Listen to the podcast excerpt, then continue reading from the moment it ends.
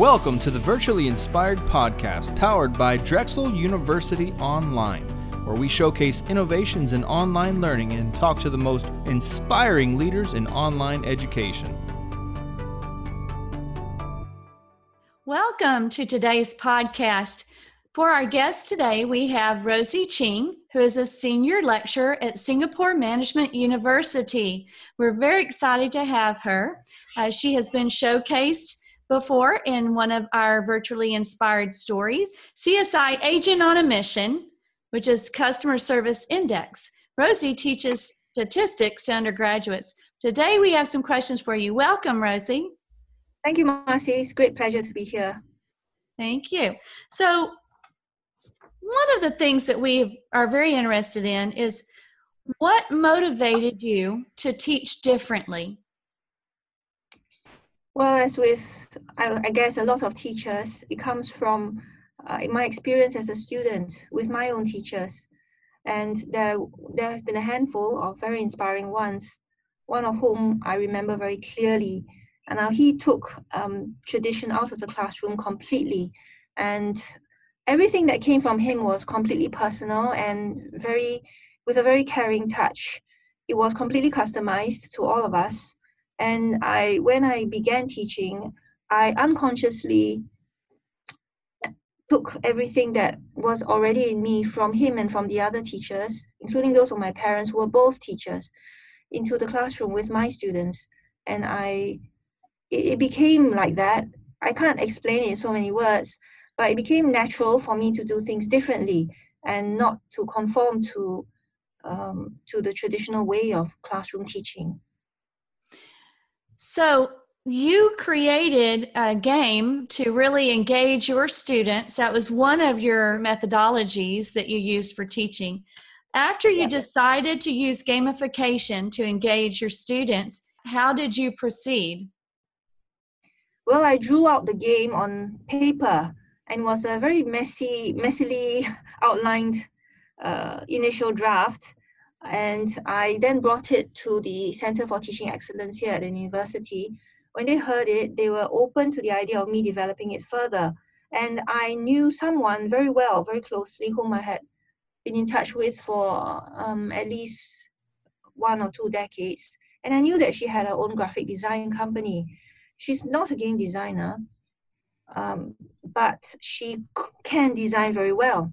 So with all the pictures in my head, I sat down with her and together we thrashed out the whole um, design of the game, the idea, and all the statistics behind it that I needed uh, in the form of an animation movie, kind of. And together we worked with, we, we spent the better part of one and a half years working on it until it rolled out, the very first draft of the game on Flash. Yeah so that, that's how it began. And uh, i was blessed to have the support of the cte monetarily and as well as uh, as well as for future versions of the game which i'm currently working on. Nice. there is a current current version that i'm working on now with the same designer with brand new countries. As you know the original version has seven countries seven stops in which the students have to complete with their own passports. And this new one has been in the works for the last one and a half years again. So it's due to roll next August. And it's going to include three new countries with brand new statistics and randomization of options and more on a brand new platform. Nice, nice. So yeah. you did not have any expertise in game design yourself? No, not prior to that, no. Yes. And, so it was a very great learning experience for all of us. And the Center for Teaching Excellence is the group that did they provide a game designer? Uh, I sought one myself, but they supported me in this. Oh. Yes. Mm-hmm. So you've had a tremendous response to making your game available for free download throughout the world. Besides CSI Agent on a Mission, what other mm-hmm. ways are you engaging your students through online learning?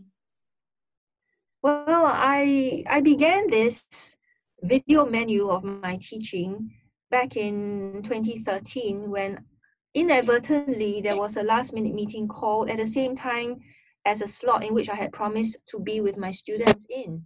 and I couldn't be in two places at the same time. So I decided to cut myself into two.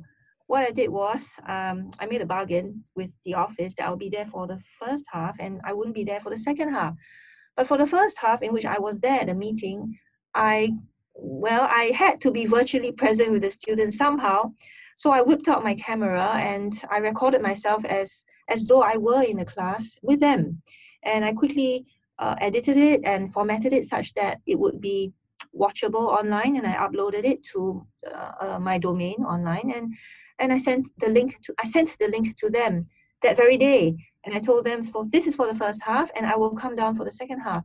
And when I did, at the end of that particular session, they one and all told me that the link to which uh, which I had sent to them was fantastic because because it covered everything that I wanted to tell them in the first half, and they asked for more as time went on.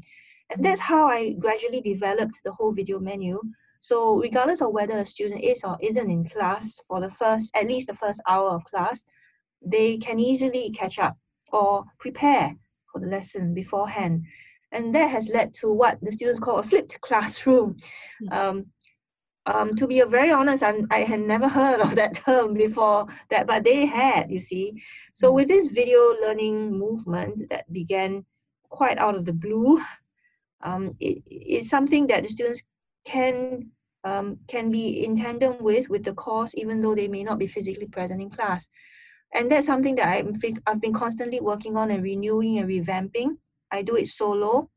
So uh, uh, it's a massive effort every single time, but it's worthwhile for the students. That's one. Another one is where I um, I send the students out on projects uh, with real companies, and um, well, their results are captured online as well, so they're able to follow uh, graphically at least the results of their data analysis so this is some form of, of online learning because it's they who create the statistics and using software, we, uh, well, we create web pages in certain tabs online and then I buy the domain and then it's there. So, so far we've had the links toiletstatistics.com, which quantifies toilet cleanliness around the whole of Singapore. And we've also had despatchstatistics.com, which is all about the end of life index, the attitudes of Singaporeans towards uh, end of life preparations as compared to preparations for birth of children and preparations for marriage. So this was done only this year. Um, it was a very sensitive topic. Was, um, they met with very hostile receptions when they uh, sought respondents, but we uh, captured almost 8,000 of them. And all this is done outside of the classroom. So they don't have to be physically present when they do it. And uh, it's like they go on this journey of self learning and self discovery. Um, and this is all on top of the, the game itself, the CSI game, which they also have. Just recently, from August till early this month, it was all about breast cancer screening. Mm-hmm. Breast cancer is the top cancer killer of women in Singapore. It is not the top cancer killer for women worldwide, but it is for Singaporean women. And the puzzler here is women are not taking up screening as much as they should. And that's a puzzling and worrying trend. And I worked with a cancer center here with the deputy medical director, who's a specialist and oncologist in women cancers, especially breast cancer.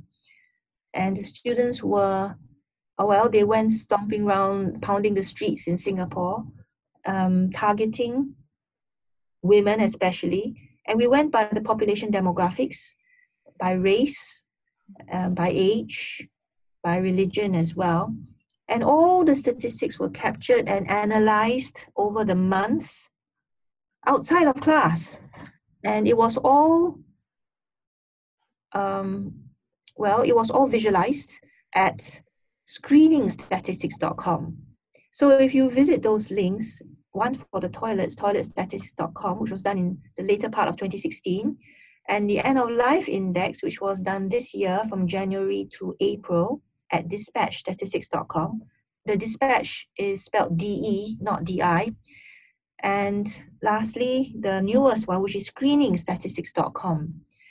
And they have received interest from the media, especially the toilet one and the end of life one. The breast cancer one is in the works still because um, it's, it's still very new. So we're still working on the media fact sheet. And all this is for the benefit of students learning because they see for themselves how how how connected they are to society and what good how much good can be um, effected by the use of their data onto society and raise awareness of breast cancer screening. So we have this uh, video learning and we have this uh, real life tracking outside of the classroom. And uh, we have the CSI that they do uh, with their passports and, and even more that's coming. It's so much that sometimes I wonder if um, if it's a bit of an overkill. But that's the way it goes in Singapore when we operate under very high pressure environments. Uh, ultimately, it is um, stressful, but it is very re- rewarding and extremely fulfilling for everyone, as can be read from the students' comments, their letters, their cards, and the official SMU feedback as well. Wonderful. So, Rosie, what do you recommend to fellow educators who want to innovate into their teaching practice? I, for innovation, uh, I use my imagination a lot. And no matter how crazy an idea may seem when actually uttered or spoken, I the crazier it is and the more outlandish, the, the more I will pursue it. For example, when I had the idea of approaching a funeral company in September last year to quantify end of life attitudes, because Singapore is one of the most rapidly aging countries in the world, and our total fertility rate is well below what's needed to replace ourselves. Uh, we run the risk of being extinct if we um, we don't look after ourselves and we don't reproduce. And therefore, the government is looking strongly into end of life preparations. And we have this problem of lack of land. Um, so we are carrying out exhumations and so on. We don't have room for cemeteries anymore. Um, and therefore, the main mode of uh, seeing someone off is through cremation. And even so, there's limited space for niches in columbariums. So uh, now they're proposing scattering of ashes. And in the past, it was difficult to do so. You had to rent a boat and go way out. But now they're proposing having specific places where you can go and just scatter the, the ashes conveniently. And all, all this was flooding the, the, top prime news in Singapore. Um, I had the idea of approaching a, a well-known funeral company in Singapore. And when I did, they invited me down to the premises, and so I went and I asked them if it was, you know, proper, you know, if they were open to innovating the scene, you know, to um, raise awareness of the, necess- the necessity of preparing for one's end of life uh, affairs. And they say, yes, definitely. But there's this taboo linked to, to it in conservative societies, and we lean towards that. Um, and the timing wasn't so right when I approached the university because they said that the new year was coming and uh, well, Chinese New Year was coming, and it wasn't uh, that appropriate a time for us to go out and ask people about such sensitive topics, and that the support would not be there, so to speak. I did it anyway, so I did it on my own this time with the students, 174 of them. So together we did it on our own. Of course, we uh, I had to caution them to be uh, well tactful and not to push it if they met with hostility and resistance. Um, this was this was proven by the statistics because they, they analyzed the respondents' attitudes going from the beginning to the middle to the end of the survey and how open they were. And it was like a downward trend from the beginning to the end. You know, they became more closed up as the interview progressed. But we did it in UC and the statistics really spoke. So this is some form of innovation where you go against, you buck the trend um, you just do what you believe in um, and you you you just do it that it sounds like the Nike slogan. Use the imagination, um, dream, keep dreaming. If you don't have the support, uh, it's going to be a little challenging, especially when there are costs involved. So mm-hmm. many a time I've had to um, dig into my own pockets, but I consider it well spent because it's all for the students' benefit. Ultimately, the goal is there. Um, it is not doing a project for the sake of doing it. It is for the sake of the students learning to benefit the world at large. And well, our world in Singapore is pretty small, but that's where we begin. We begin small and then we gradually grow from there. And if the students at in their first year, freshman year, because I teach primarily freshies, 80%, and then the other 20% consists of the sophomores all up, all the way up to the um, seniors. Um, they find that they are it's in them that they're able to do it with, with a little bit of you know cajoling and pushing and encouragement. They find it in themselves that they are able to go the distance and do what they could not have imagined them doing. Yeah, even uh, say a few weeks before the start of the uh, project so a lot of innovation goes into the project where they exert their creativity they exert their communication skills their interpersonal skills, um, their independence in learning. It goes all, everything is exercised.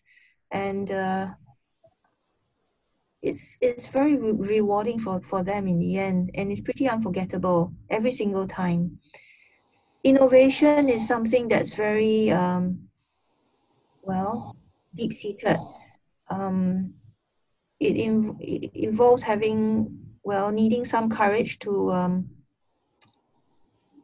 to fly in the face of tradition and social norms sometimes. And some people may regard you as a little wacky and someone who doesn't conform. But I consider it worthwhile. Yeah. The imagination is truly an instrument that defies everything. The imagination and dreams yeah. It sounds like your innovation has really had a tremendous effect on your students and on their lives and personal growth. Has it had an impact on your professional life? Yes it has. My professional life uh, where the workload has multiplied gazillion times and I go at full force. Um, some professors who do um, this kind of um, project with the external company, we have it here in SMU. It's called SMU X. The X stands for many things. It stands for experimental, exciting, extraordinary. To me, it stands to me and the students. It stands for extreme, and a lot of extra. but is um, it is it also stands for the unknown. Um, so there's a lot of unknowns that goes on in for me professionally, but that's exciting, you see, because you never know what to expect uh, when you teach such a course. It's very gray, and often there are no black and white answers, especially when you deal with an external third party company uh, who often have their own well they have their own agenda they have their own desires they have their own goals and you try to meet them and they get to meet the students as well. So the profession, professionally, it's not just with the students, but with, uh, of course, SMU as well as with external companies too. So I've deal with, I've dealt with the uh, dealing with the CEO of the World Toilet Organization for the Toilet Cleanliness Index. Um,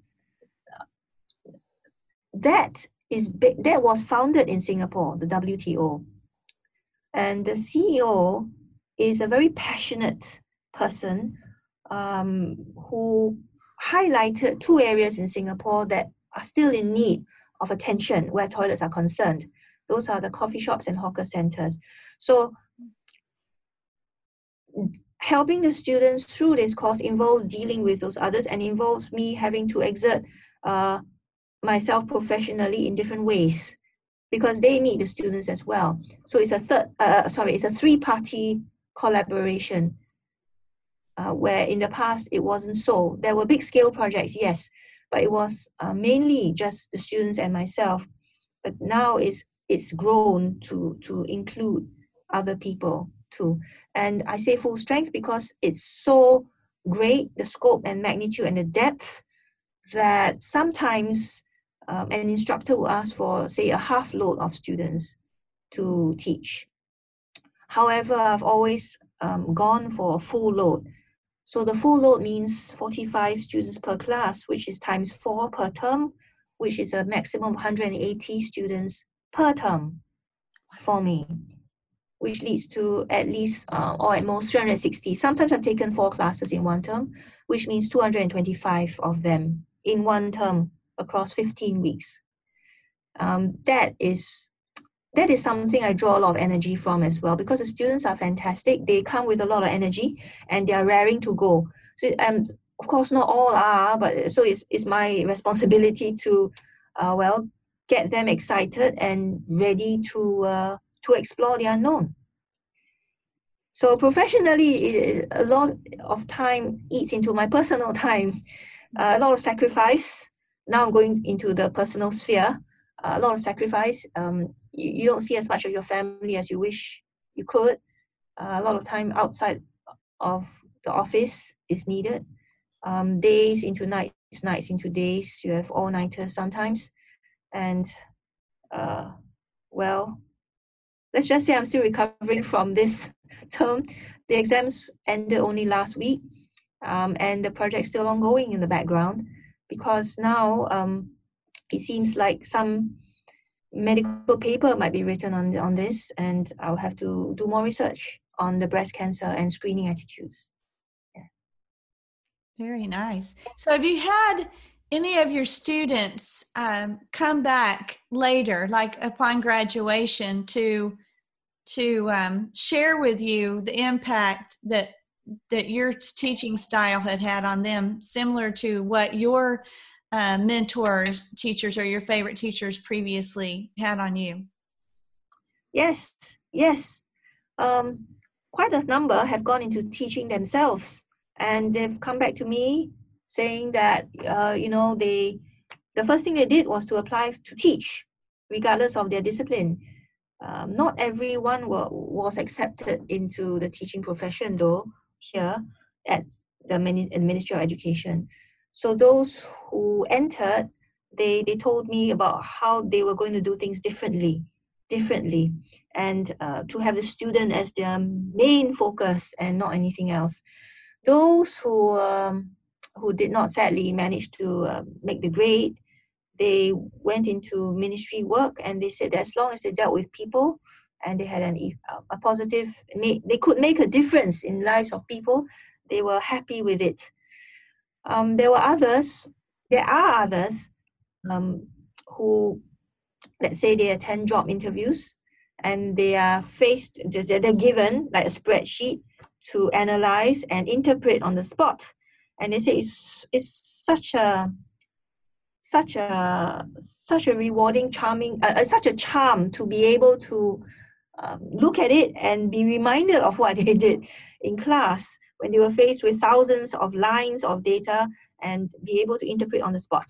And they, they so impressed the interviewers that often they were offered the job on the spot. Um, just a few days ago another wrote to me that saying that he's been he has won the trust of his supervisor in sales in uh, analyzing the spread the sales spreadsheet and coming up with ideas and recommendations. It's only his first year of university. Yeah and for the graduates i'm still in touch with them. Um, they work in banks. Um, some fly the skies. Uh, a lot are in the financial industry. Some are teaching. And others set up their own businesses in baking and in their own passions. Um, across the board, they tell me that when they see certain trends or pictures, it reminds them of the statistics and the things that they learned and that they could apply. For example, as, as mundane as sorting t-shirts, the sizes of t-shirts. When they were sorting, they, they, they knew how to sort them uh, in terms of well in terms of a graph graphically speaking uh, what's the shape of the graph what it should be like and so on the sizes of the shirts etc it doesn't sound like much perhaps to a layman but when they link it to they they've experienced it in class when they link it to back they, when they link it back to what they learned in class and what they were able to do in class it makes sense for them. And then they come back and they tell me that uh, hey miss Ching, well, i was able to do this. It's fantastic because had it not been for what i had with you in class i probably wouldn't have been able to do it. And they have this skill of data analysis and we are a management university so I often tell them that you can't go through a management university education without learning how to manage yourselves and manage data, which is a skill that, well, many desire that they have, but maybe didn't have the chance to or make the most of when they were at university. Um, so when they hear this, you know, when they, they hear this, that it's a management university, you have to be able to manage yourselves and manage data. It gets into them and it, it lasts, it stays with them, it sticks It's something that nothing can um, match in terms of fulfillment when uh, when I hear from them. Yeah, that's wonderful. So, do you have this final question? Um, what do you have on the horizon? Anything exciting? Are you going to keep doing the breast cancer and take it to the next level, or? Well, the next phase is the. There are many topics in my head it's just a matter of getting them getting them out after enough rumination. Yeah. The the toilet project was done in 2016. It was meant to be done yearly. However, I decided more time needed to be allowed in between to allow um, the toilet operators to clean their, clean up their act. And now it's coming to 2019. So the next phase will be in 2019. That's exciting because it could involve the National Environment Agency this time, as well as the ministry in charge of uh, all this. And we've been having meetings, and the World Toilet Organization will be in on it as well. It will involve a relook at all the toilets in the same locations, and it will be very eye opening to be able to compare the past toilet cleanliness index with current when we do it next year soon. That's exciting. And uh, let's see. Besides the toilet cleanliness index, um, the breast cancer one will go on in the background. Uh, I'm not a fan of repeating themes, mm-hmm. so I always revamp and renew. Just just destroy everything and just build everything from the ground up all over again. Um, that will involve um, new themes. The C, the new CSI the themes were voted by the current students across the past three years that they wanted confidence intervals before hypothesis test. Hypothesis test is the main feature of the current CSI across six or seven weeks of work. But the new one will involve confidence intervals, which comes before hypothesis tests. And therefore, I call it the CSI prequel because confidence intervals are taught before hypothesis tests. It's gonna be really exciting because it's gonna be um, um, it will involve photographs from my own travels to those lands and the countries will remain confidential until I tell the students, the first batch of students in 2019, what they are. Yeah, that, that's going to be really something. The CSI prequel, as it's going to be mobile friendly as well, as um, plus the new toilet project, phase two, and the breast cancer work in the background. And I've got other things going on in my head right now, which are a little too crazy to talk about. that sounds exciting, Rosie. Um, I can't wait to hear what's going to happen and to see the new CSI Agent on a Mission game, the prequel, when it comes out in August. That's very exciting. Thank you for being with us today and for um, just taking the time to share with the fellow educators and hopefully inspire them to be more creative in their own teaching style. Thank you, Marcy. It's been my pleasure. I really appreciate it. It's been my honor to share with you and everyone. You've been listening to the Virtually Inspired podcast powered by Drexel University Online. To learn more, visit virtuallyinspired.org.